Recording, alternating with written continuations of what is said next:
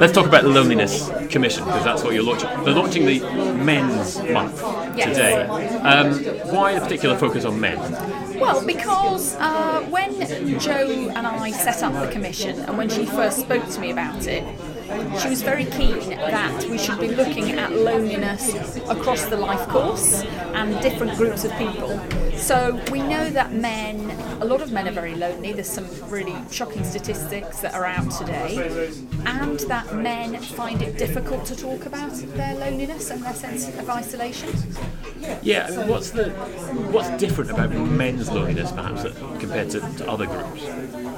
I think there's only one other group, isn't there? If you compare. Well, yes, all right, but Well, I mean, I think this. Um, uh, look, I don't want to make gigantic generalisations about men and all men, and um, there are some men who would feel very, very happy doing woodwork or ceramics, but then again, you, we're just here watching a woman who's Yes. um, got a hammer and a chisel and no eye protection. I notice as she uh, hammers into that massive bit of wood. Um, probably not something I feel very comfortable doing. But on the whole, men don't necessarily want to go to a group and have a big chat about how they feel lonely. They want an activity, and I think this was exemplified to me. I met a constituent of mine uh, a few weeks ago, and he uh, had left the forces. He'd served in Afghanistan, um, Kosovo, Iraq, and he wanted to have that sense of camaraderie again. He wanted to, as he said, just he wanted to have a banter yeah, and he has set up a cafe. Now, this cafe will have the Royal British Legion and SSAFA there, but it's not for people to sit and talk about their problems and their isolation. It's for them to get together and have a cup of tea and a natter. And here, of course, a good byproduct of the thing is they are combating loneliness and isolation, but they're doing an activity, and I think that is something that men will respond more to.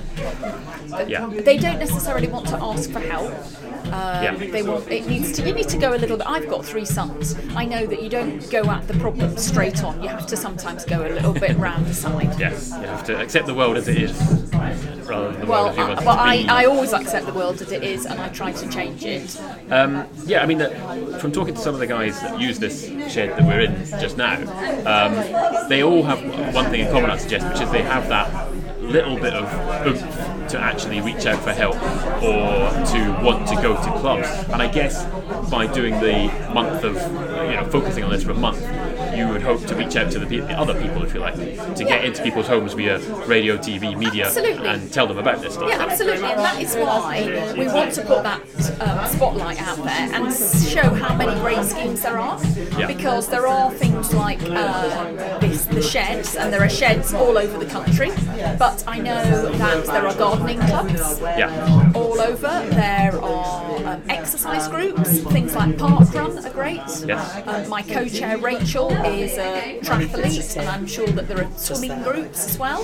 So there's exercise you can do. There's all manner of voluntary service. You could become a befriender yourself if you wanted to befriend a, even let's say older person Yeah. who's housebound. That's a very interesting idea because part of what I'm concentrating on is this idea of friendship and the difficulty men have in making friends, particularly as they get older. Partly because, uh, you know, my parents' generation were all in the Rotary Club or the Round Table and all these things. These clubs are, I don't want to say they're dying out, but they're certainly not as strong as they were a generation ago. I I think you've put your finger on it because I think a generation ago, our parents may have joined the Rotary Club or they might have been in a trade union, Yes. they might have been in a church or a, Yes. a, a shul. There would have been a natural meeting point for them Yeah.